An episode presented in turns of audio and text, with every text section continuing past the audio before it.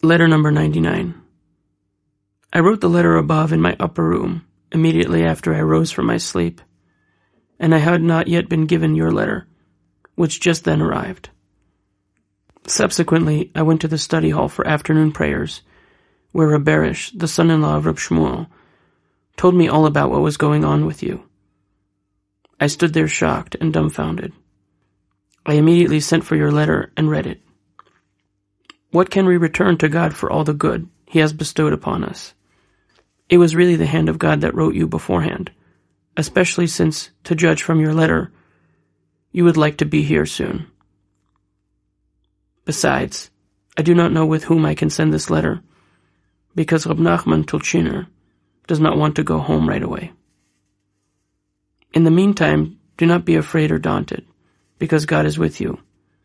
Give thanks for the past, that he has bestowed every kindness upon you, and petition over the future, that he should bestow every kindness upon you.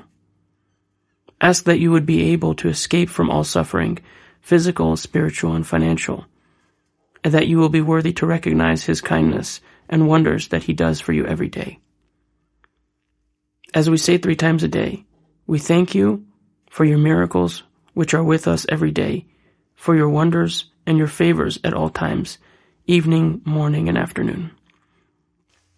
The essence of this is how God has situations develop and turn out for the best and thereby inspires us with good points so that we can merit eternal life. This is the essence of the miracles and wonders that he performs every day and at all times.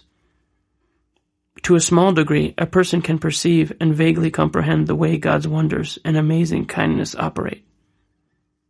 Beyond this, you need to have faith that God is thinking only about our ultimate goal.